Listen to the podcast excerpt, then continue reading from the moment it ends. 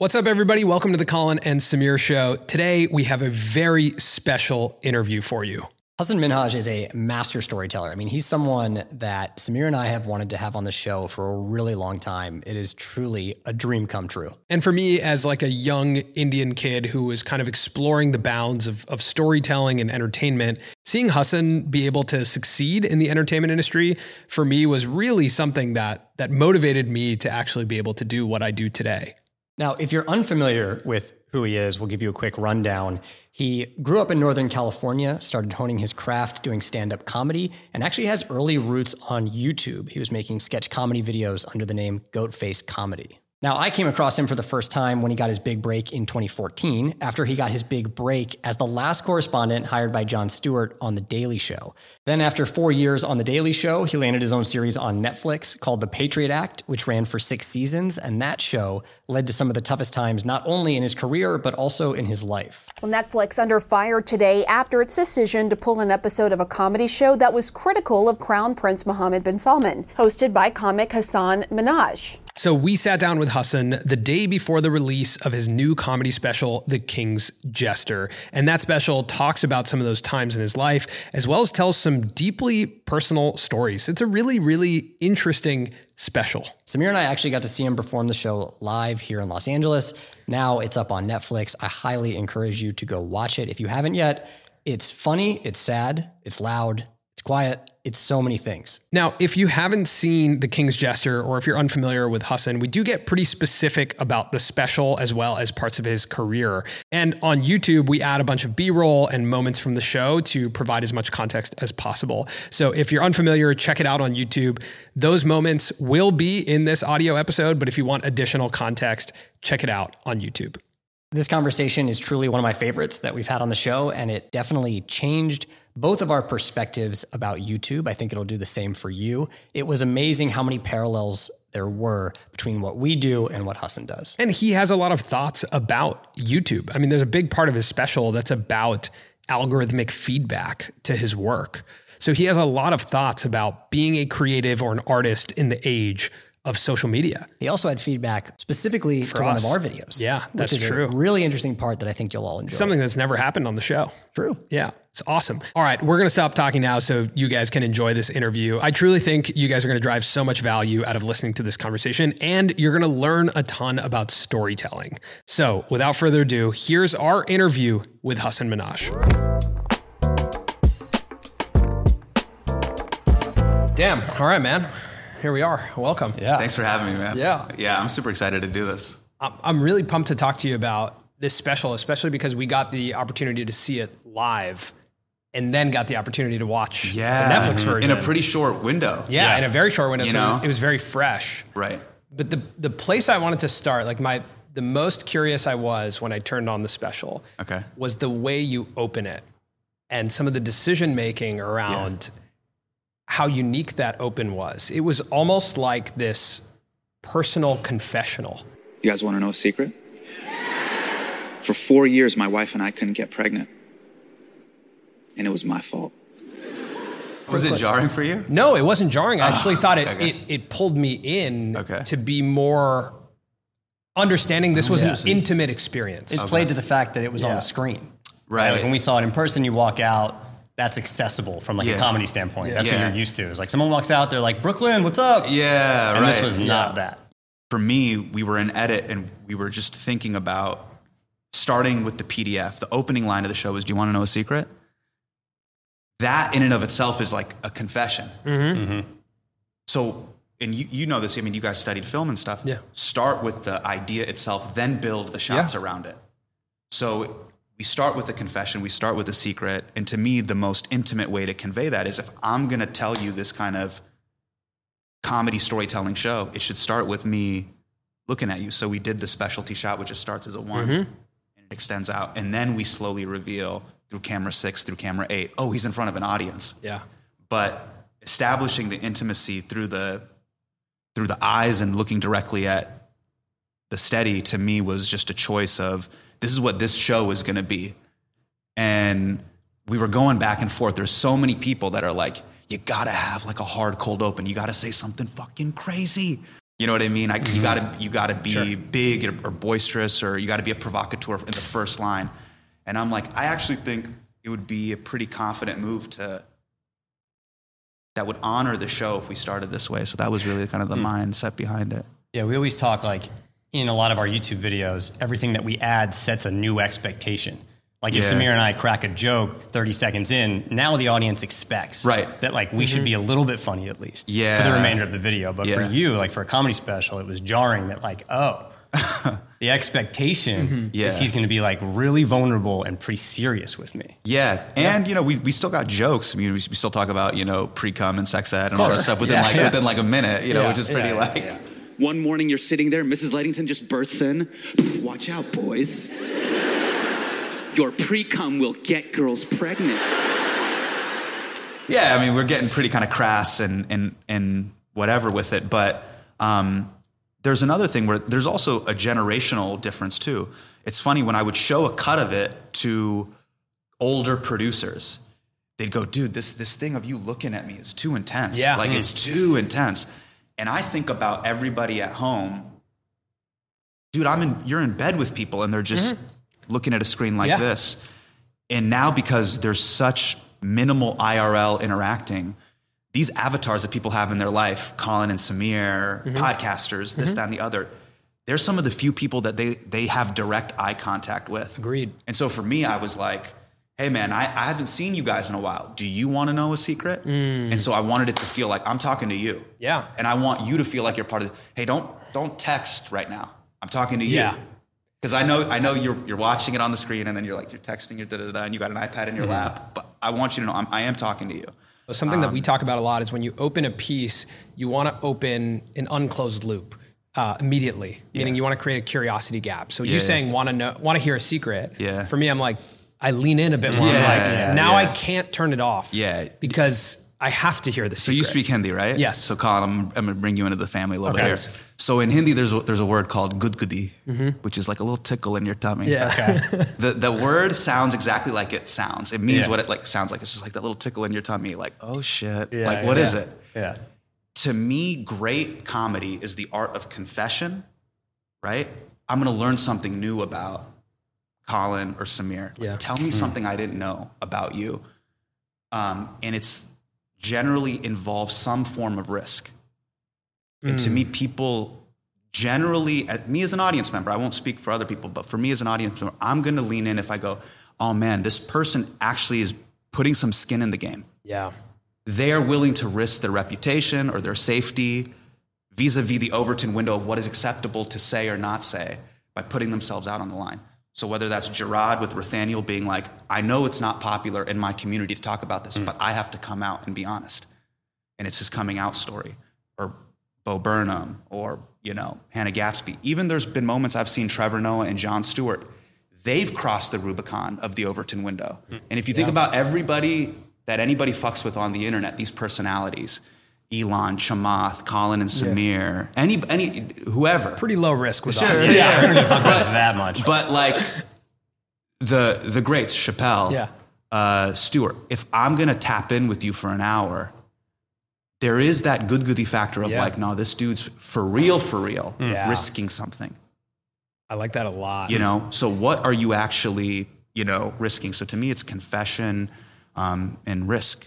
It's actually something that has become somewhat rare on screens. Like I think there was a period of time where vulnerability was a movement on YouTube. Oh, was and on it? social media, yeah, of like Right, right, right. of like I'm gonna get vulnerable with you, and like once someone says that, you're like, eh, Oh, really? you? Yeah, yeah, Yeah, and I think you could become- you could you could tell the lack of sincerity in it. Yeah, I think so. I think it became like something that you knew would get viewership, being vulnerable, right? And I think seeing you actually get vulnerable and be able to take the time to tell the story of what happened, to you, Yeah, what you were and, going with through. receipts. I wanted Yeah. it to be like mm-hmm. this isn't just me pontificating. I wanted Yeah. to, yeah, yeah. That's How do true. I think you- with receipts is super important. Yeah, come bro. with And that I, I know, like, a I proof know the internet. Come correct with Yeah. the receipts. I was like, here's the email from the Saudi embassy saying, Yeah. pull up. Dear Hasan Minhaj, we read your letter. Please come to the embassy. Receipts. This isn't some just like, this is how I feel. It's like, no, no, no. Like, this is what it is. the way you play with media and like almost B roll and A roll while you're on screen, like Yeah. this theatrical performance. Yeah. I'm curious how you describe The King's Jester. Like, is it a comedy special? Because to me, when I when I sit and watch it, it's really stretching the bounds of what that means and the genre that we've gotten used to of Yeah. of a quote unquote stand up special or comedy special. Like, Yeah. how do you describe it? Um, I would call it um, kind of Spalding Gray meets Richard Pryor comedic storytelling. Comedic storytelling. Yeah, but to me, like this has existed for a long time. So, Hmm. so all these boxes people put these genres in, I'm like, Yeah. man, this has existed forever. So when people are like, oh man, like these long form podcasts where comedians are shooting the shit and bantering, I'm like, no, you mean Howard Stern? Ah, yeah. It's been happening. Right. You know what I'm saying? Yeah. It's like, come on, man. History repeats itself, then it deletes itself. This has existed forever. It's just moving to a new location mm. and a new audience that isn't aware of those things. One thing I thought was really fascinating about the, the style of storytelling here is Yeah. that, you know, you open deeply personal and very vulnerable. Yeah. But somehow you make the stories specific and universal at the same time. And I'm holding this little gulab jamun, this little brown ball. Yo, and here's how I knew my daughter was Indian. She wouldn't stop staring at me. I was like, oh, you're one of us. My wife, who's been to India and has eaten Indian sweets, was like, he said gulab jamun. Yeah. Like she's so excited about that, Sure, right? Because she can sure. connect with that. Yeah. How do you think about that when you're storytelling and like who it's going to connect to? Because Yeah. there's a lot of people that, that are excluded from those references. Look, man, for me, I grew up, you know, my, my, my dad came in 1982. I was born in 85. All the pop culture that influenced me, I'm not a part of that culture. 50 Cent, Get Rich or Die Trying, I'm not a part of that culture. Jay Z's The Blueprint, I'm not a part of that culture at all. Slam Magazine, like that culture has nothing to do with me. Seinfeld, I'm not a, a Jewish comedian living in New York. Yeah. But those things were great because the best art to me pulls you into the living room. And honestly, man, that's why I feel like Indian culture is the best. Our culture really is like our weddings, where it's just like, come one, come all.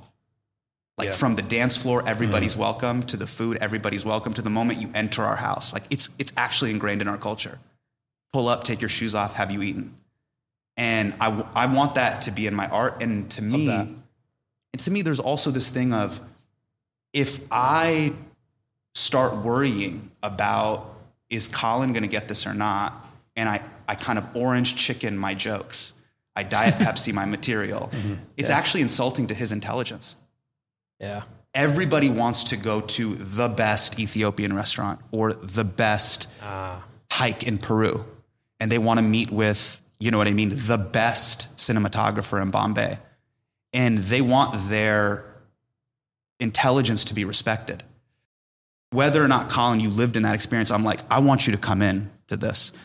And then when I do stuff that's a little bit more quote unquote secular or broad, I want Colin or anybody else to feel like, man, I'm a part of his family. Like, I, I get it, you know? Yeah. I think Yeah. specificity also makes me believe you. Like, Yeah, whether it's yeah. Seinfeld or you saying Gulab Jamun, I'm like, fuck yeah, like that's Yeah. your experience, and I know it's yours. Yeah. right. And I can like really sit there in the seat and believe it. Yeah. So I've watched a, I've watched kind of your career because Yeah. obviously as as an Indian American, like you even hear a hint of an Indian American in entertainment, and you're like, "What's that?" You Oh, know, I want to I want to know what's going on. I Yeah, mean, yeah. all the way back to Failosophy and like I'm sorry. watching, watching Yeah. that show on I'm MTV, really like being, being Actually so sorry. paid for it on Amazon last Yeah. night. Oh my God, no. taste two ninety nine for an episode. Hopefully you no, get a couple, dude, why'd you do get a little that? royalty from that or something. But Just trying to help you out. I get like an 18 cent royalty. But um, you said something in an interview where you said that you didn't feel like you had an Illmatic. Like, Oh, wow. you felt like Nas's old hip hop album, right? His first Yeah. hip hop album Yeah. was good. Yeah. And you didn't feel like when you look back at your stand up No. or you look back at the truth or you look back at any of this, like it's pretty bad, yeah. You felt like there was something off with everything from your past. Yeah. I didn't start as a savant. Right. speak. Yeah, but to me, The King's Jester is a culmination of all of these different experiences. Yeah. Uh, right. Like when we go back in time, and, and specifically, I want to zoom in on the truth Yeah. with Hasan Minhaj. There are images of Jeremy Lin in a Knicks jersey doing Hadoukens. What the fuck? Are you serious? How racist are you? Just let him be good at basketball. That series, Yeah. um, to me, feels like it, it laid the foundation for what Patriot Act became and what, you know, King's Jester Totally. is. Yeah. I'm, I'm curious if you can just talk a bit about you know, kind of that era for you and, Sure. and early days, the exploration of putting out your work Mm-hmm. and even having now like a library where we can look back and at your old stuff. Mm-hmm. Oh wow. I think you know when I first started doing stand up, I was a, a freshman in college, so I actually started doing stand up around 2004 2005. So YouTube was just starting, like as a platform. Yeah. And funny enough, it was I think November 2005 when that really viral clip of Russell Peters went viral. It was those early years that I was in college, I was doing open mics, and that really was kind of like the Russell Peters, Dane Cook era, where there were these huge like digital kind of stars that were made that popped because of social media. And I just saw YouTube um, as a way to get your ideas out there and just a quick way to like honestly play your clips at culture show or at like a comedy show. You would you know drop a screen and just like project it in chem 194 while you're doing like your stand-up show or whatever. And i think you know myself ben schwartz Derrick Comedy even early, those early bo burnham clips those were kind of our early mixtapes of like hey these are our sketches and our ideas. And honestly all i was trying to do at that point is there were these kind of mini proof of concepts. And i wanted to just be a really good comic in the san francisco bay area. Then when i got to la you want to kind of be good good at those shows. And mm-hmm. The truth and those things were just hey i wasn't booking things through the legacy media traditional media thing me aristotle fahim asif. We weren't booking anything. And we would just see each other at auditions. And so we thought hey let's shoot this ourselves. And i didn't know it was the beginnings of something that would really help me out later.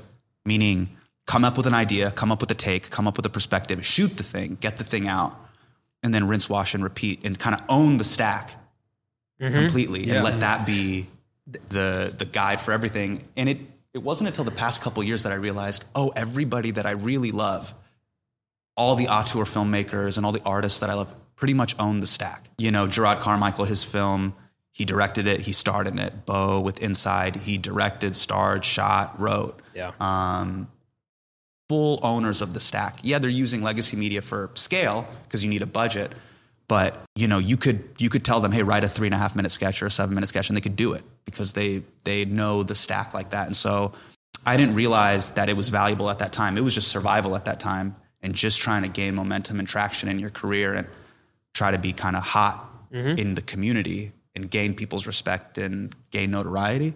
But I, I, I, I look back on that time and I'm like, man, it really, Yeah. really helped me a lot. Was there a reaction at the time to any of those pieces where you put one of them out and Yeah. you're like, I own the stack for that one. Yeah. Did it myself.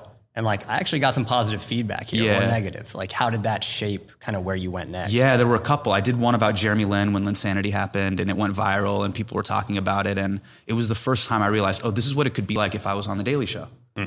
doing like an Act One chat or if I was doing Weekend Update. Hmm. Like that kind of look directly to the camera, down the barrel, comedic, you know, Phil DeFranco kind of thing. Yeah. But I was a huge Jon Stewart fan. I was influenced by him, and that was the closest way we could do it. So I was living at the Visconti Apartments on Third and Bixel here in downtown.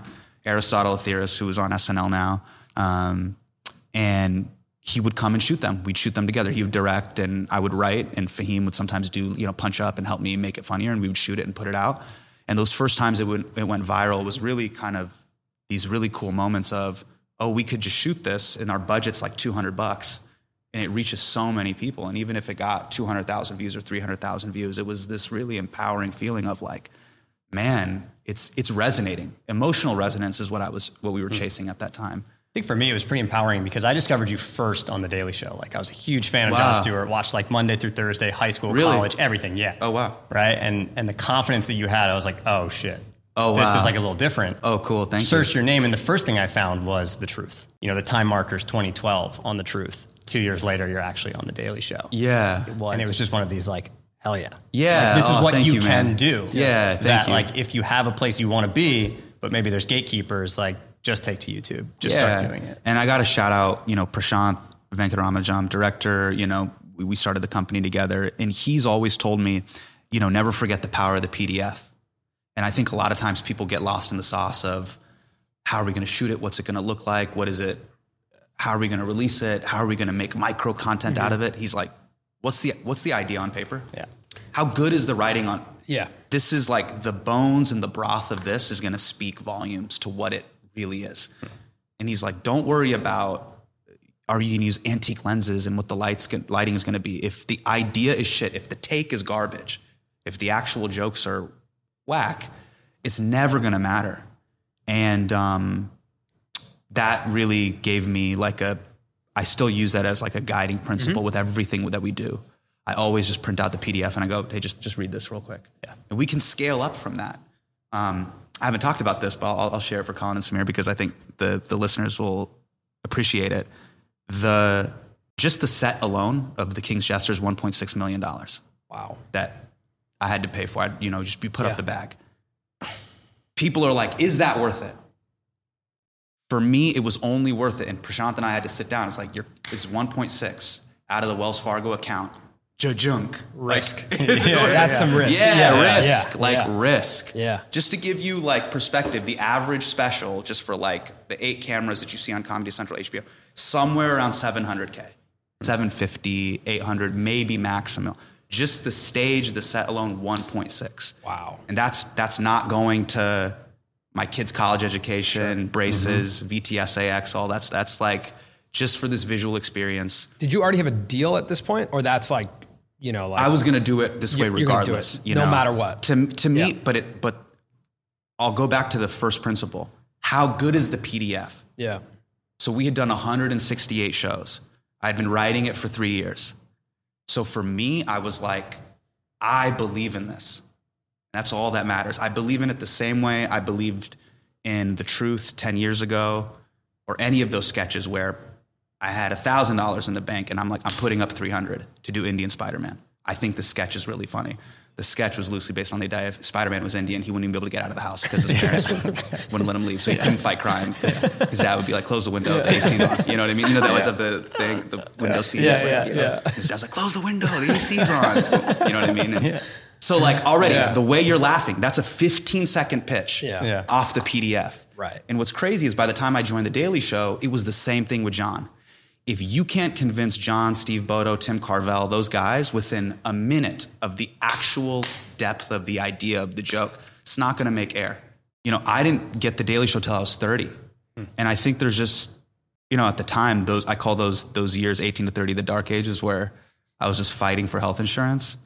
And I had proposed to my wife when I, by, by the time I was 29. So it was a real risk. I didn't know what our financial future was going to be. And when you know when you get married, you're, you're thinking about the future, kids, those sort of things.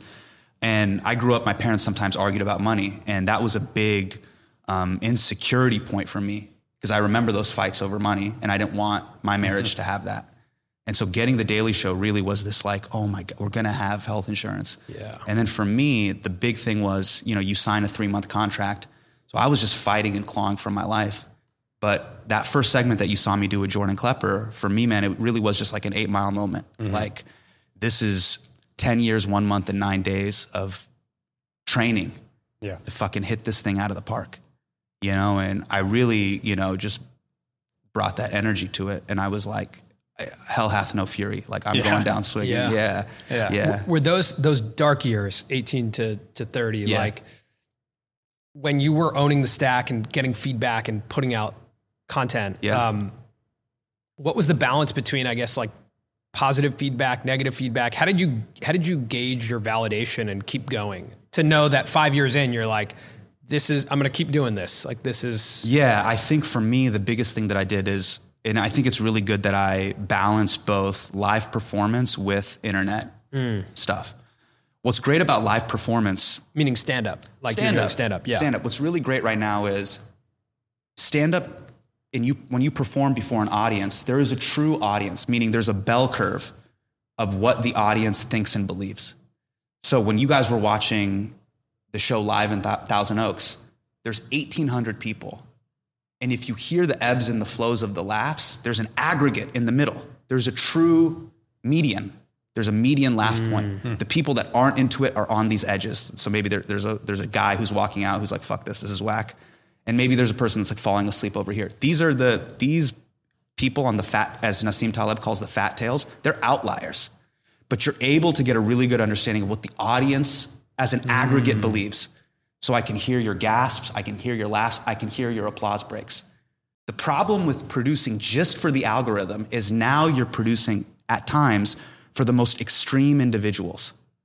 These lunatics on the edges that have the most extreme positions. Interesting. Yeah. It's almost like the Taliban on the internet. These just fucking rabid lunatics that They're actually re- the easiest to create for. exactly Right. that represent Wow. the, the edge.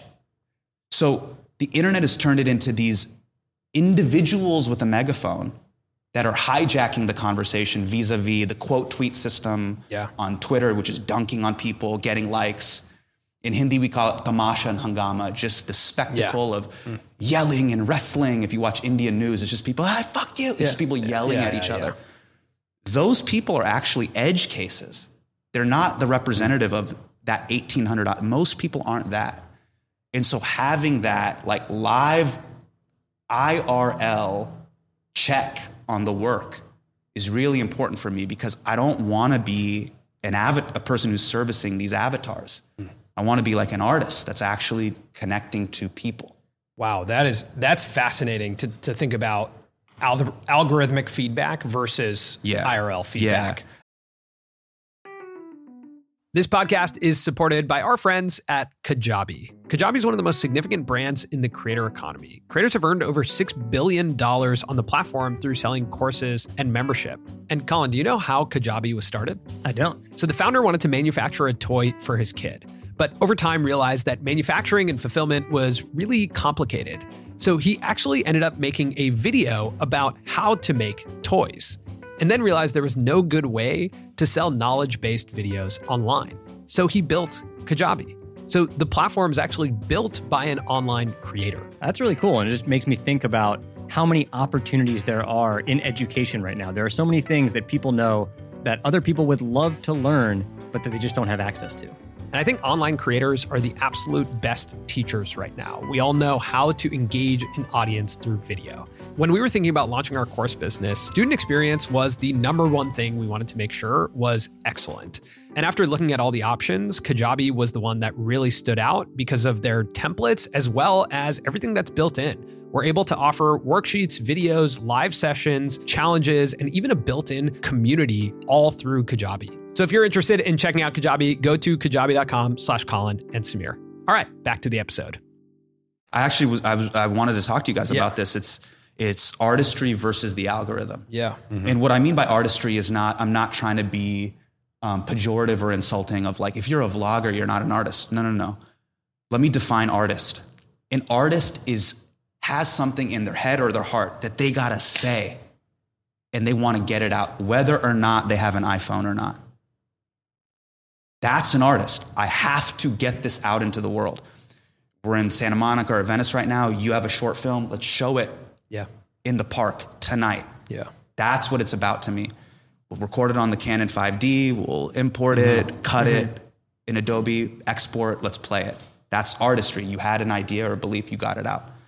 Versus the algorithm, which means you wake up in the morning and you see a series of YouTube shorts of people with a mic like this and yellow text right here and they're, they're yelling. Yeah, yeah you've seen our videos. And it's going, and it's like this, it's like this, it's like, and it's like, what are you doing? Like, you know what I mean? Like, and it's just like a Jordan Peterson video of him just like, man, you know, and you're just like, man, know?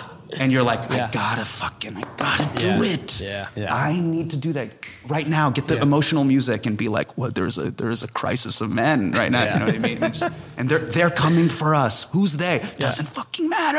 You know what I mean? Just like cut it, cut it right now and make it 30 seconds and give me big yellow font that is, that's insulting to the audience's intelligence and make sure they get it fucking they freebase it into their head at 9:15 in the morning like that. But you know what that is? Like that's a business. But that's like people recreate that. But that's the algorithm. You're Yeah, yeah, you're yeah. servicing an You're algorithm. looking for what works. Yeah. You're servicing an algorithm. And the problem with that is you may start servicing that rather than your own truth and honesty and artistry. Yeah. I was telling you guys this on the phone. You start doing that, you'll be refining crude oil for YouTube, Meta, and Twitter. You're just a guinea pig. And you're spending your days being like, how do I how do I please this this engineer in San Bruno? yeah. You're a Yeah, no, fucking yeah, you're right. skinned rat Yeah. for some Daisy engineer in Yeah. Mountain View. Yeah. And I just, I'm like, I can't, I refuse to live my life like this. So I've also, you know, I'm 37 years old. I'm like, am I gonna, am I gonna be this guinea pig for Prakash? Yeah. Prakash is the engineer. Prakash is the engineer in Mountain View. Just in case anyone didn't. And then he, and then he's going to a data meeting Yeah. To be like, look, I got all these, I got all these skinned rats to do this. Yeah, this is what's working. Rather than, you know, being like, hey, let's make the thing in, in a true, honest place. Let's u- upload the .mov and let's see what happens. To me, th- again, it's not perfect. It's not as pure as doing community theater or just Sure. doing stand up in the park. But to me, that is a safer middle ground, I think, for my, my soul. How do you guys? I actually had a question for you. You know, you guys are doing great online. You guys have been working so hard for so many years. And then this past year, you're like, you quickly got Mm-hmm. on the way to a million subscribers. How do you process that? Yeah. So we actually talk about a concept that's very similar to what you just mentioned. We Yeah. talk about there's a spectrum of artist to distributor. Okay. The artist is exactly what you described. I have something I want to say. I got to get it out. No Yeah. matter this is you know this has existed forever. Yeah. A distributor is the guy who's deciding we need to make another Spider-Man because that gets butts and seats. Yeah. And we think that you know you have to to do this job of being an online creator. You have to be Yeah. somewhere in the middle. You have to have something that you authentically want to say, but you also have to think about it in terms of performance and how it's going to work. Yeah. And um, I think we've slid on that spectrum at times way too far over to distributor to be like, what's working and let's repeat what's working. Um, because that is the business of being in media.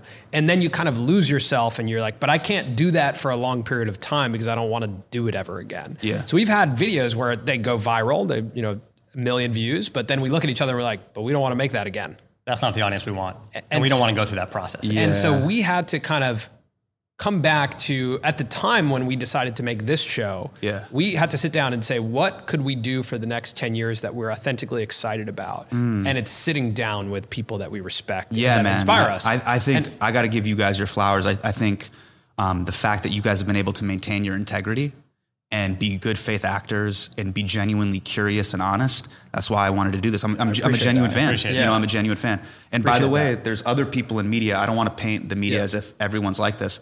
I got to give a shout out to JJ Redick. JJ Redick is also doing that for sports media. If you Yeah. listen to the old man and the three, so many of those professional athletes don't want to sit down with ESPN First Take because they know Yeah. you're going to play the Tamasha and Hangama game. You're sure. going to turn this into sure. WWF. yeah. but, Uh, you know, Stephen A. Smith is going to be the heel, or Mm-hmm. I'm going to be, you know, you're going to make this Hulk Hogan versus Yokozuna, and just we got to do this Yeah. to to get ratings. we're still balancing it though, right? Because Yeah. like we're building a business, and so there's like you always can look down a path and say there's a clear roadmap to how this this works. Yeah. And sensationalism is oftentimes the answer. Yeah. Um, and then you have to kind of come back to your internal compass and be like, actually, that's not us. You, Yeah. you know when it doesn't feel like you. Yeah. Right. When you put something out and you're like, that's not us. And we, you do have to make sacrifices. Uh, Yeah. from a, from a business perspective, from a dollar, from an opportunity perspective. Totally. But you, what you're not sacrificing is that feeling when you lay in bed of like that felt kind of dirty. I think I got to just first of all like frame this and humble myself a little bit. I am very lucky that I've gotten to a point where I'm financially okay. Yes. Mm-hmm. Okay. Yeah. So I want to frame that Yeah. there. So for anybody that's creating things that's like, hey man, I got to get over that first critical hump of mm-hmm. financial security. I totally get it. And I'm not Yeah. here to judge anybody's situation. And I get that. I get that intimately. I know what that feels like. And I so empathize with that. And when you're dealing with financial burdens like that, it feels like you're getting buried alive. Yes. Like I remember looking at my Wells Fargo account and seeing negative 600 or mm-hmm. negative 700. It feels like so claustrophobic and you'll do anything to come out of it. So I'm in a different position. But one of the things that I was talking to JJ about, and I mean this also with NBA players, you get to a certain point, it can't be about money anymore. So now I have to make a decision. What am I really about? And that's my hand that's getting checked now. Hmm. Any decision I make, people are like, bro, you don't need the money. So why are you doing this? And I'm 37, I'm married, I got two kids. So any decision I make is a cost on those things. Yeah. And I talk about that in the King's Jester too.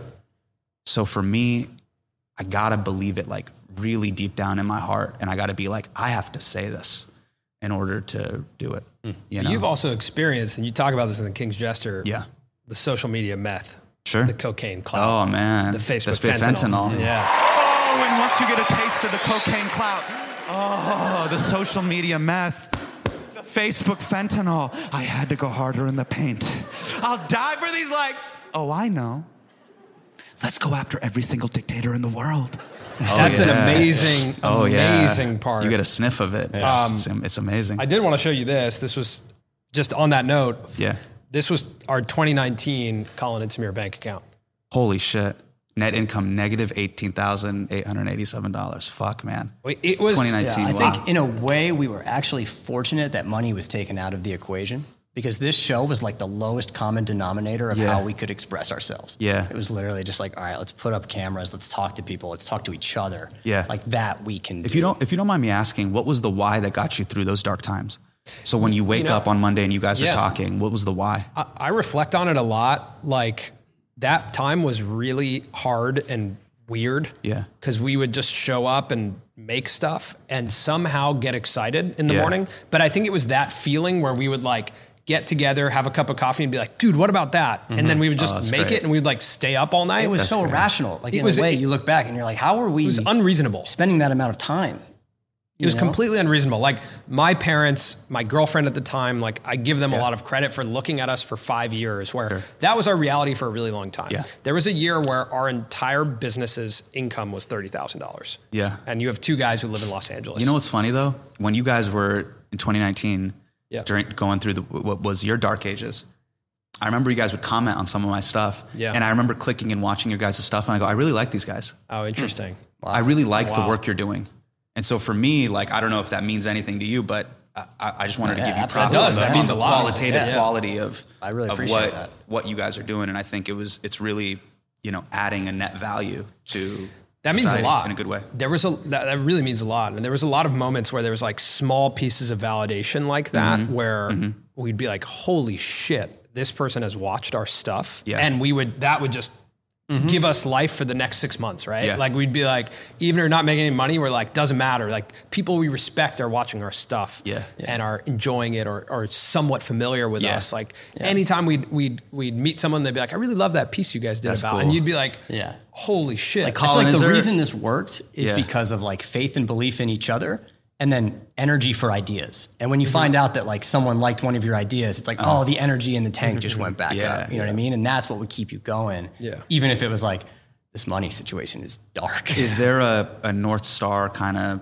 question that you guys are trying to answer at Colin and Samir that you go, like, this is really what the channel's all about?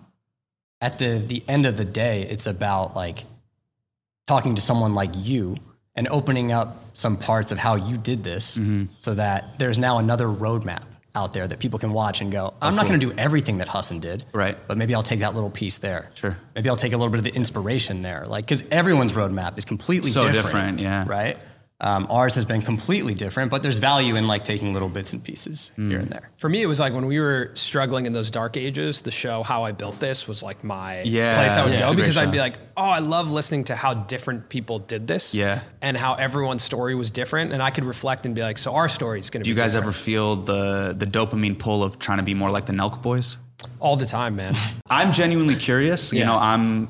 I think I kind of sometimes straddle the legacy media and digital media, and I'm kind. of, sometimes I dabble in both worlds, but sometimes when I look at that stuff, I'm like, I don't know if I fit in this world. Yeah, it makes sense. I, find, don't know I, if I I can think that's. I don't know if I can go that hard Totally, I think it's interesting that like those things. we cover this space and like they're in this industry. As we grow and get older, Mm. we have to distill who do we want to talk to, what do we want to pull out of it, yeah, right?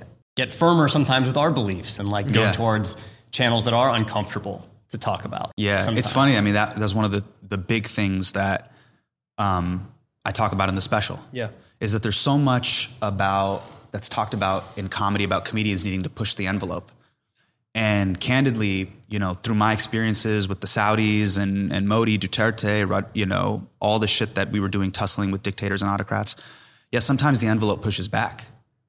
And I had to determine what my lines are, you know? Um, so there's so much about you should just say anything.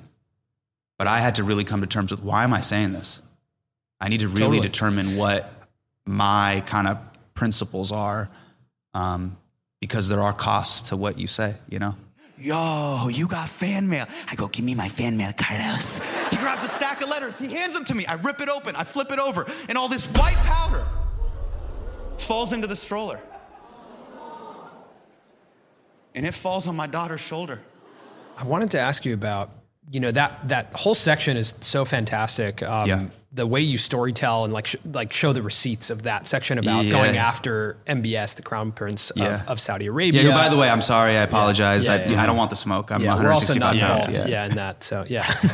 I think. Yeah. Just you know. but even the I'm glad uh, we cleared that up here. Yeah. Here on Right, Collins this is the Square. right This place. is the medium to do right it. place, right time. Yeah. th- there's another moment with your you know time 100 dinner. 100 Yeah. you know dinner where you uh, just kind of like go after Jared Kushner Yeah. uh, and it's a fantastic moment and then you reflect on the performance of that as a as a clip on your Instagram I Yeah. think it's 300,047 347,391 likes Likes. on that Yeah, post yeah, for sure. um, and you that's when you're talking about you know this validation that the algorithm is giving you Yeah, and your totally. comfort in kind of going after these people Yeah. i wanted to re- And I also wanted to, in that performance, show how ugly that transactional nature is. Go ahead, I'll let you finish. i was going to say i wanted to to uh, ask about back in time the white house correspondents dinner or the truth with Hasan Minhaj Yeah. and, and going after ashton kutcher or ex- uh, kind of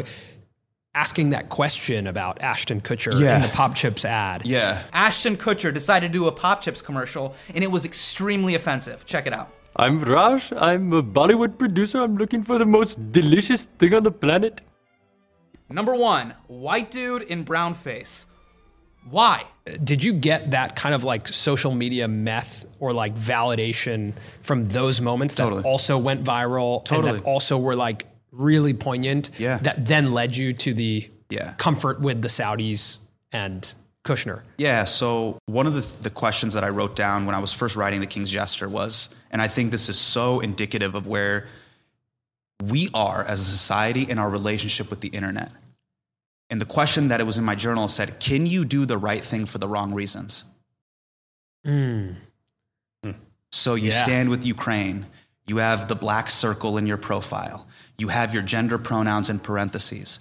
Are you doing the right thing for the wrong reasons? Is this a signaling tool to signal to others that, hey, I'm okay, I'm part of the group think and I get social validation and clout from it versus what you really believe? When I look at my wife, Beena, Beena believes what she believes. You take the iPhone away, you take the SLR away, she is who she is. She to me is a, a, a purer artist than me or anybody that I know. And so that exploration of when I become Gollum and I become Clout Daddy and I go, yes, you know, like, yeah, you know, my wife goes, yo, it's, it's funny how you only care about these issues when there's a camera on you. I'm like, I know, right? She says, "So you did this for the activists?" Yeah, no, Yo, no, the, feed, is the feed is active. yeah. Ooh, you know. And I'm like, there was even parts of it where I'd go even harder in the paint. And I go, are we friends? Then put it in feed. Yeah. Don't put it in stories. that means that I don't have enough clout to be in your feed. You know, and I'm just like, give me in feed fucking clout, you know? and I'm just like, you hack. You're just doing it on stories because I'm not popular enough. But in my darkest moments, I also was like, when the anthrax stuff happened to my family and my Hajj visa's denied and all these things that really matter to me, I'm like, man, if I die, if I get hurt, if my family members get hurt, if my marriage falls apart, man, people will forget about me with the flick of a wrist. Man, you're on to the next episode of JRE. Nobody gives a fuck about you, Hasan. Yeah. That's the reality also for artists. They don't give a fuck about you. They're like, damn, look at just complex news. Oh, so and so died. Huh. Mm-hmm. Flick. Yeah.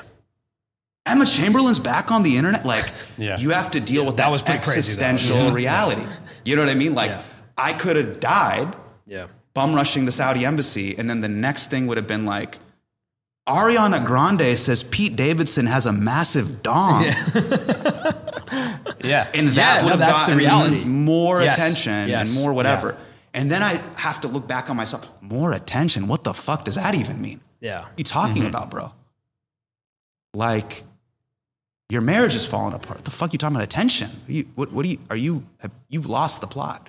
So that is also a thing that I'm, you know, acutely aware of. And I think all of us kind of creatives and artists have to deal with this really weird thing of who you are and man, you've fallen off. And there's this thing of like, did I die? Yo, did I die? You know, Tyler Babin's going through this. He was he was creative at uh, Gary. Can I can I tell the mm-hmm. story? Yeah. He was creative at Gary. So with Gary Vee, and he's doing daily content and doing mm-hmm. you know stuff for the gram and reels and TikTok and all this sort of stuff. And then now he's come on board at 186k to help us develop our feature at Amazon, help build the special out, cover the tour, really kind of build out projects one and a half, two years at a time, you know, these long form projects. And he had to deal with this of like, yo, what's going on? Are you, you fall off? Hmm. And there's this thing of like, what are you talking about? I'm, s am alive. Yeah. Are you- what, mm-hmm. what are you, what are you saying? The expectation is that we're incredibly, incredibly available Yeah. all the time on the yeah. Right? And you guys were talking about this in a previous video of like, I think YouTube needs to have like a break for Yeah. creators. And I wanted to call you immediately. And I'm like, bro, you've lost the fucking plot. What are you talking about? The reason why we didn't go to med school or be engineers is so we don't clock in and clock out for Deloitte. But now you're just doing that for YouTube. Yeah. yeah. What are you talking about? Oh, that's interesting. This, you're Yeah. taking PTO. Yeah. The fuck are you talking? You lost. Yeah. Yeah, yeah, yeah. You lost. Like, oh man, just l- let me call you the YouTube offices in LA Yeah. and tell them, please, can I get some time off? You That's- fucking that's crazy. interesting. Yeah. I like that take. It's crazy. It's properly. That's Mm-hmm. absolutely nuts. When people go, hey man, are you gonna do a podcast? I'm like, wait a second. That's the new equivalent of like, are you going to med school or dental school? Mm. You have to, as everybody else is doing it. You're just falling for social signaling at the time. How many friends of ours went to med school, went to DO school, went to the Caribbean, and 12 years later are having this existential crisis of like, what am I doing? yeah. if you apply those same rules to like validating the social signals of what is popular right now on YouTube Reels or podcasting or whatever, you're going to get burned five years from now too, unless you truly believe it. Yeah. So I have friends, shout out to them. They are like real doctors. They believe in the Hippocratic Oath. And then I have a bunch of friends that drive Teslas and are just like, I'm a chiropractor and I don't believe in any of this stuff. So you could be the same thing in YouTube and call yourself an artist. That, I mean, that to me is the real thing. And I put it on journals all the time. Like, what do you want to do?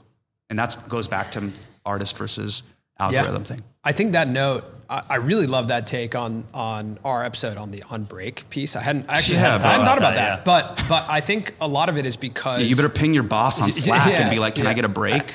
I think the uh, the challenge there is the blurred line between artistry and entrepreneurship right now on Sure. the internet, where it's like you got overhead tied up into your artistry. And I actually was talking to Colin about that of like that's a really backwards way to be an artist because when you have overhead and expenses tied to your artistry, you kind of have you, you lose a lot of decision making. Let alone not just artistry, like an advertising backed media business Yeah. that requires viewership yeah, based on the algorithm. Yeah, yeah, yeah. Yeah, so that you, you start to get clouded with the the other side of it, right? Yep. Which is the the entrepreneurship side or the business side of it, and you start to get confused. Of I said this to Colin, I was like, we have ads booked, you know, to the end of the year. Does that suggest that no matter what, we'll be inspired to make?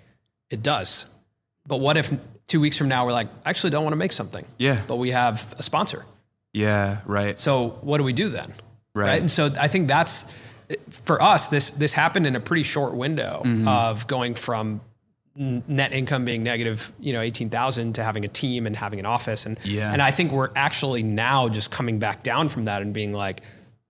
It's it, it's outside of just the social media met. There's also the business side of it, where it's Sure. like, oh, holy shit, I'm making money from this for the first time. Yep. like real money. Yep. for the first time. Yep. And that I think, especially for me growing up how I did, where the dinner table conversation is exclusively about money, basically.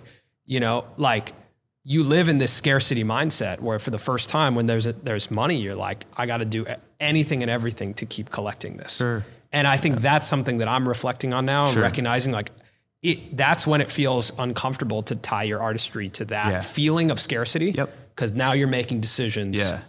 in a completely different, Yeah. with a completely different lens. Yeah. And by the way, I'm not immune to that either. Like I'll get a call, go do this game show, we'll give you a bag, go do this, you'll Yeah. get a bag, go perform in this country, you'll get a bag. And all the OGs, the the Jedi that I call, the first thing they'll ask me is like, but why are you doing the gig? Do you need the money? If they go, if you need the money, then go do it. Go do what you got to do. There's no judgment there. You can go do the Pizza Hut commercial or the Samsung Galaxy five, you know, Verizon 5G commercial.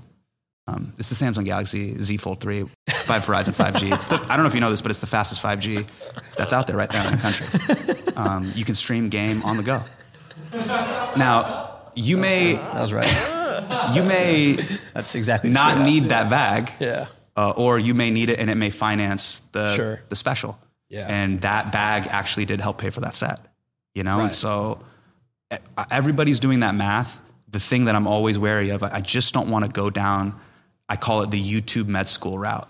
Where 10 years Yeah. later or 12 years later, you look back and you're like, I didn't even what did know why did I just do this? Yeah. So um, I hope and pray for myself and for everybody that you know you you find that true path of what you want to really do, and you use the algorithm. You don't let it use you, so to speak. I think corny. that sounds uh, very corny. no, but a lot of your special and a lot of uh, stuff I've listened to you talk about, you talk about control. Mm-hmm. Um, I was curious, actually. One of the the most interesting things I wrote down when watching King's Jester was in the beginning of the show, as you're talking about your daughter, you you build this narrative of like she, she can decide, or she won't have to go to Kumon, right? And Kumon is kind of the representation of a lack of control. Yeah. And then you start to explore the first time you felt control was through comedy, Stand-up. Mhm. stand up. Yeah. I was curious about your relationship with control and how that's evolved.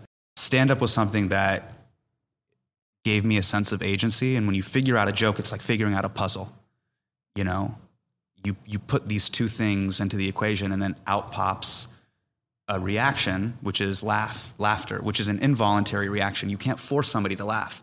And so when you get that laughter, I get the validation of knowing, oh, you, you see the world the mm-hmm. same way I, the same way I do. There's this feeling of feeling seen through that you also can take that thing and be out of control. And so it's kind of crazy. The first jokes that I told really did save my life. And when I was taking it too far, I lost control. Now it, it became way too out of control. And so, um, one of the things that I've gotten as I've gotten older is I realize, especially now that I have a wife and kids, that circle of influence and control on the steering wheel, I have less of. It's wild. This is the first time in my life, all my friends, they have parents that are getting sick, parents that are passing away. For the first time, I'm seeing friends getting divorces. So the early trajectory of my life was people gaining things, was gaining new experiences, holding hands for the first time, kissing for the first time, falling in love for the first time, making dorm room friends for the first time, first girlfriend, first whatever. And now I'm entering this new chapter where I'm like, oh, I'm starting to lose things.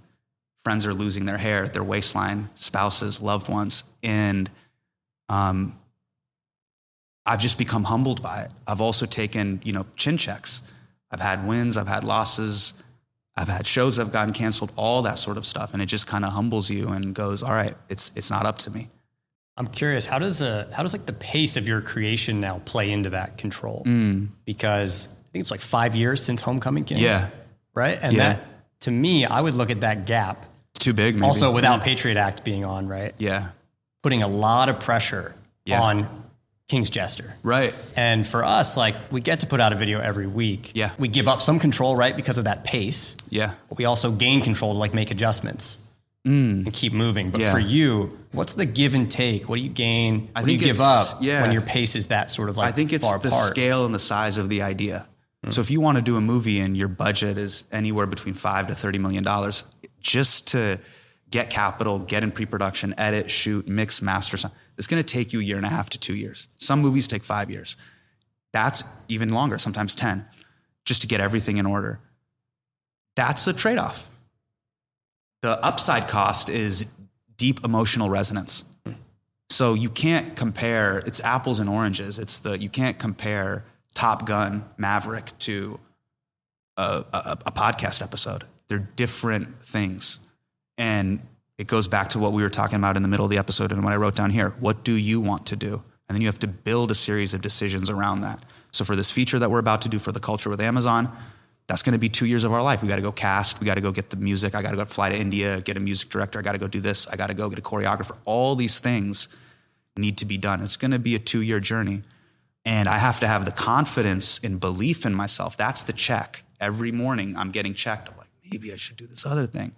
If I believe in this idea so much that I'm going to continue on this path and hope that it translates and resonates because it's more honest than me following the social press- pressure of going to YouTube dental school. I mean, I- for real, I real can't talk. get that out of my head now. Real talk. Yeah. That's the thing. Yeah. Of just everybody else is doing this, but the why of want, why I want to do for the culture because I've never seen a movie like that before is bigger than the why of I should do a podcast because all my other friends are doing podcasts or celebrities are getting paid out to do podcasts. That's not a good why to me. Yeah. Um, so that's you- that. Look, I'm going to ask you guys a question because Yeah. I have to humble myself before the audience. It's not my choice. The people in the comments, the people that watch this stuff, I don't know. I don't know if the decision I made is the right decision. I don't know. I hope it resonates. I hope people find value in it. I hope people think the special is special, or they might be like, I don't think so. I have to humble myself to the audience too. That's I love uh, just to go back to what you said earlier about like kind of the, the center of the bell curve. Yeah. Because for me, watching Homecoming King Yeah. and watching King's Jester, Yeah. like when I step away, those have profoundly impacted my perspective. wow. And the difference that I, it's made me think about when we walked out of, of seeing it live, Mm-hmm. for me, I felt like asking myself the question of like, have I made anything like that? Or, Wow. or am I thinking constantly about tomorrow's post? Right. And I, I think that as we're like, this is a very fresh, even though we've been making YouTube videos for 10 years, this is a very fresh level of, you know, Yeah. success we're having right Yeah, now. yeah, sure. And so it's an evaluation period of like, Mm-hmm. how deep do we want to go down this path? And we talk about it a lot because I think you do have to get to a place of financial stability to have that conversation. Yeah. To say, what do I, okay, Yeah. now what do I want to do with Yeah. this? And walking And of, may I give just Yeah. some advice? If there's anybody that's a creator, keep your burn low. So I still keep my burn low. Like Yeah. st- we lease we leased our Honda Odyssey. Shout out to White Plains Honda. Hell yeah. Lease payment is five hundred thirty eight dollars a month. that shit's going back after three years. So we still lease the Honda. Yeah. We rent. I don't own my house. We rent still. And uh, what I do is I keep that capital available for 186K. And the capital that we have available allows me to have Tyler, PV, mm-hmm. we have a full time team, and we're able to move quickly and nimbly on an opportunity. And if we need to put up the capital or the bag to do a co pro deal on a movie, we can. I'm not going to lie though. I mean, again, I'm, I'm just as vulnerable as anybody else when I go to those architectural digest YouTube videos and mm-hmm. it's like, hi, I'm Dakota Johnson and Yeah. welcome to my airy Palm Springs home. Yeah. And I'm like, fuck, I have to give Richard the landlord our rent this month. By the way, so so Yeah. we're talking. It's it's it's October third. Yeah. Special comes out October fourth. How do you guys think it's going to do? Because I'm in a very vulnerable. I think it's, No, I think it's going to do great right now. I- Like, I think I'm what you said earlier, you're like, look, I did 168 shows mm-hmm. with like in-person immediate feedback, and I've watched some of the behind the scenes on your YouTube channel actually that, Yeah. that Tyler made of you workshopping the really early stuff before Yeah, you yeah. even went on tour. Yeah. This product, you've put in the work in front of a very diverse and large amount of people. Yeah. I'm not worried for you Okay, got it. because you've tested it again and again and again. Right, and, right. You know, I know. I think in one of those videos you said it was 110 minutes. It's not showing up on Netflix at 110 no, minutes. 66 now. Yeah. I think it's been tested. Mm. Yeah, my my perspective on it is that I think that through Homecoming King and King's Jester, both they build depth and not width, and I think Mm. Yeah, depth is the future, and all the creators that are going to last a long time are going to build depth. Oh wow. Because the thing is, I have I have a very deep connection with your story. When you release your next piece, I'm there. Wow. Yeah, I'm already writing it. Right? Like you're you're yeah. live and at the Civics Arts Plaza again. I'm there. Wow. You know, like, Yeah. I- and that depth, I think the thing that I think a lot of artists don't fully realize is that you need depth with a very finite amount of people. You don't need mm-hmm. millions and millions and millions of people. Right, right. Right. That's width. and yeah. some people are built for width. Yeah, that's a fame and celebrity yeah, game. Yeah, that's yeah. that's cool. Yeah. But like you're building depth. Like how deeply personal this piece is. How much like when I watch it, I have guttural reactions to the way you go from this range of emotions from laughter to complete silence. Uh-huh. And I'm like, I'm with you, right? And y- you mentioned this um, advice you got from uh, from Prashanth that Yeah. uh, like you were speaking too fast in some of your stand up stuff, Yeah. and he said to like let the audience come to you. I think this special is the representation of that, where like I felt like I was coming to meet you. You weren't coming at me, Yeah. you know, with information. You weren't telling a story about someone else. Yeah. You know, when I watched Patriot Act, like you're telling, you're you're interspersing or like interstitial. There's stuff about you. Yeah. But this is about you, and I'm I'm clicking and deciding to stay for you. Wow, and you, that's man. depth. And so that's my perspective on the King's Jester. Is like I don't think this is this should be gauged uh, from a success perspective on how many people watch it, but on the impact you have on the people who do Wow, watch it. thank you. Yeah. I agree with that. I think it's so personal that what you're making can only be made by you. Yes. Right? Oh, wow. And that's so interesting. Whereas, like you mentioned, like Top Gun Maverick, like Miles Teller's in it, but if it was someone else, I would still watch it. Oh, right. right. Different mediums. Right. But like you're creating so something so deeply personal Yeah. that like if I make it through the full special, Yeah. and I enjoyed it, it's like oh, I'm not gonna forget Right. that hour plus I just spent with him. Yeah. It's human. I hope so. You know, and there's the, you know, when we were in edit, Tyler and PV and I were in the edit for almost two and a half months, just editing it and, and picking our select shots and all that stuff and doing roto on certain things and getting Ludwig Göransson to come in and compose music for it. And uh, in the worst moments, there were these moments where I'm like, man, am I, am I an author writing books in like a, a digital age? Is this a, is this a thing that people don't want or care for anymore. And I remember uh, Prashanth told me after we were like in edit till like two or three o'clock in the morning. And he was like, man, if you wanted to like live your life determining what the audience wanted, you and I should have just been executives. Where we're just these kind of creative VCs of like, that seems like a good idea. That seems like it's a good idea. He's like, we're on the other side of it because we have something to say. So the tension he's always reminding me of is like, don't, don't just always be a network studio exec to your creative process. Try to keep that, keep that channel open and pure. And one of my favorite scenes in um, Genius, the Kanye doc, is when Pharrell listens to Through the Wire Yeah, with Kanye and was like, scene. man, just keep that channel open Yeah. of like that thing you really want to say. Yeah. And uh, if that thing I want to say, it happens to hit at a moment, like the White House Correspondents' Dinner or Homecoming King or whatever, and it happens to match up with what the audience wants, great. If not, just keep keep your burn low enough that you can still do this for another 40 years. I love that. I think uh, the thing that I really respect about you is that you're not for everybody. you Oh, wow. And I think that maybe you don't, maybe you feel differently, Yeah. but like I am very concerned about not like being for everybody. That Oh, anyone wow. can come across something and be like, "Oh, I'm into this," Yeah. but you are very much not for everybody. Like there's times where uh, after Homecoming King, where I talked about your special Yeah. in a group, and there's some people who are like, "I don't like that guy. he talks too fast. You know, I don't like his style." Yeah, yeah, yeah. he's too aggressive. Yeah. And I'm like trying to argue on your behalf. Oh, right? thank you. No, but I'm saying like I was the one arguing. Yeah, It was I was Colin. like, It was I like, I don't was get this that guy. guy, yeah, honestly, I can't even. Yeah. but when you have that, like when you're when you're not for everybody, Uh-huh. uh you build again depth and passion with the people you are for. Sure. And I think that's like that's the the, the what builds longevity in this career, Sure. in my opinion. I, I'm curious your perspective on how the regular output of specifically comedy has impacted the landscape of of comedy. Yeah. Where you know you mentioned Tim Dillon, you mentioned Andrew Schulz. All like, great. yeah. you know, Bert Kreischer, Yeah. Normand, Morril, like the list goes on and on. Output is wild. Yeah, right? it's like great. It, it- you know, but Schulz puts out Infamous in this crazy way. Yeah, it's great. It's amazing how Yeah. he did that, and at the same time, you, you guys kind of gave him some advice. yeah, like, yeah, yeah, there's it's some advice. What a on, moment, on that. right? That was really fun. Yeah. I mean, that was super fun, and like we talk, Schulz and I talk all the time. Yeah.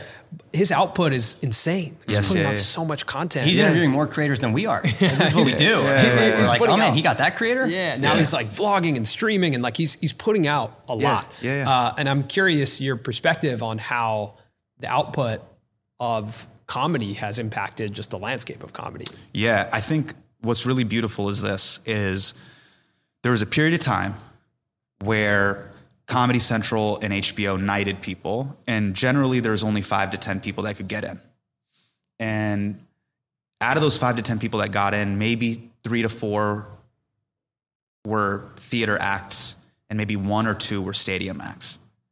Now, in these, this decentralized landscape, I think there's almost 40 theater acts. Hmm. And there's probably 10 to 15 arena acts. That's great. Mm-hmm. I think that's really great. And I think what's awesome is, is um, what Andrew's doing, what Tim is doing, what um, all those guys are doing is they're they're building that group of people that's like I want to go see you in theaters, I want to go see you in arenas. And what's awesome, I think, with that capital and freedom is now they can imprint their worldview on the world, however they see fit, and it doesn't have to be backed by Comcast or Viacom or Yeah. Time Warner or Netflix. So there's there's pros and cons to everything, you know, um, and they got to they got to meet a demanding production schedule. But I think actually what they're showing is YouTube is now the new home for non-scripted content, and I think streaming is now the home for premier scripted content. Interesting. Mm-hmm. Yeah. So when people are like late night is dead, it's not dead. The idea of a guy sitting there giving you their opinion with their friends, that's tough crowd with Colin Quinn. It's just now moved to, YouTube. It's just that's the home of non-scripted shows, right? And people like Marques Brownlee, that used to be a show on like CNET. Yeah, Or these totally. other traditional media Yeah. legacy media players. Now he's his own Mm, CNET, but it's it's the category of it is non-scripted. Now it's just on YouTube. So that's it. Yeah. I, I just see it that way. If you want to scale your vision, you need 20 to 50 million dollars to do a movie or do a project. You go on streaming. If you want to be independent and the capital need is maybe $5 million or less, yeah, you're on YouTube. And they're both great for different things, you know? I think you guys have pulled back a little bit from your YouTube channel. Yeah. I remember when Yeah. you launched it, what was the reason there? Was it like, we're going to do this, bring people behind the scenes, put butts in seats? Was it like a backup plan? Yeah. Sure. Like, what was the thought there? I think there was a there was a thing of hey maybe let's show people the the making of this thing.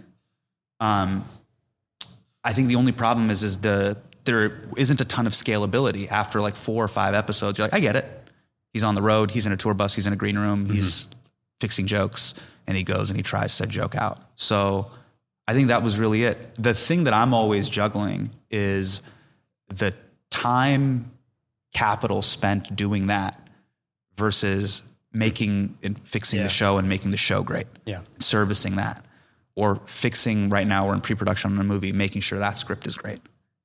Yeah. Versus like Yeah. I gotta service this this Yeah. thing this week. So I think if there was a world where I ever were to do, you know, like non-scripted, a full-time show, yeah, that's basically what Patriot Act was. Our YouTube channel, deep cuts, all that stuff was a non-scripted YouTube show. I think a lot of our fans, those five, six million people that would rock with us every week, came from YouTube, and then there was a group of people that watched us Sundays on Netflix. Um, How did you know when things weren't working and when to move on from them? Yeah. In, in your dark years? In my career? Yeah. Yeah, I think like yeah, this is just a humility thing. Like you know what what's really interesting is I've just gotten to this age where I realize life will chin check you and nobody comes out of this unscathed.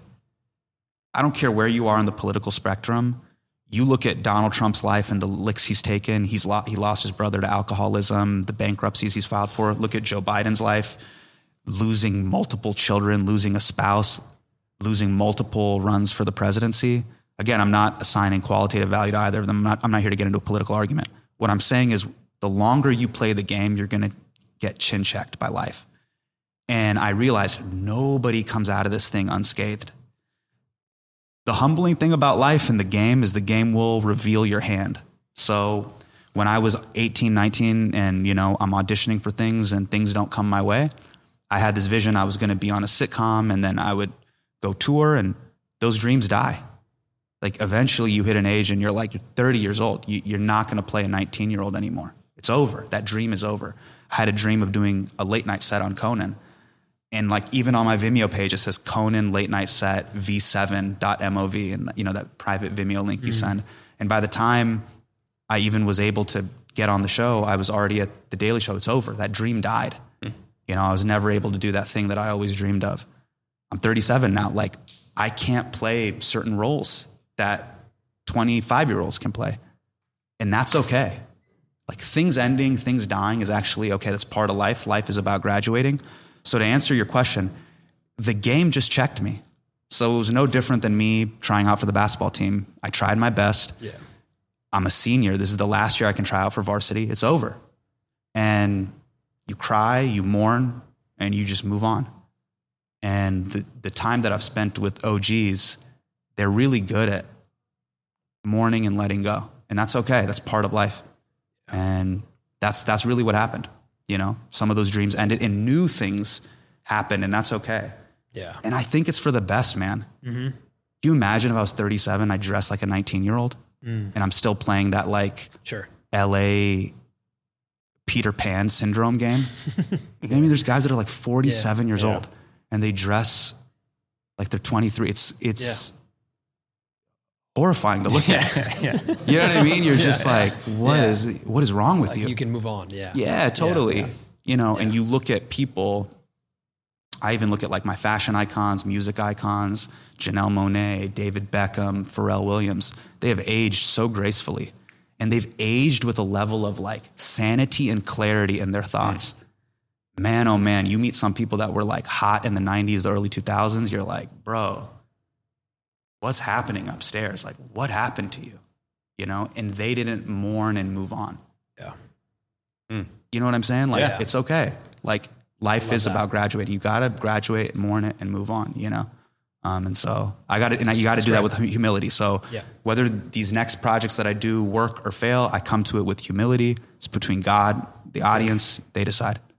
Man, I love that. Appreciate that. That was Yeah, good perspective. Yeah, appreciate yeah, yeah. yeah. really, got really religious at the end. At the end. but it's the it's facts, bro. There's no getting around this, Yeah, right? yeah. You know what I mean? Like, That speaks to like the long game that this is. Yeah. I appreciate it.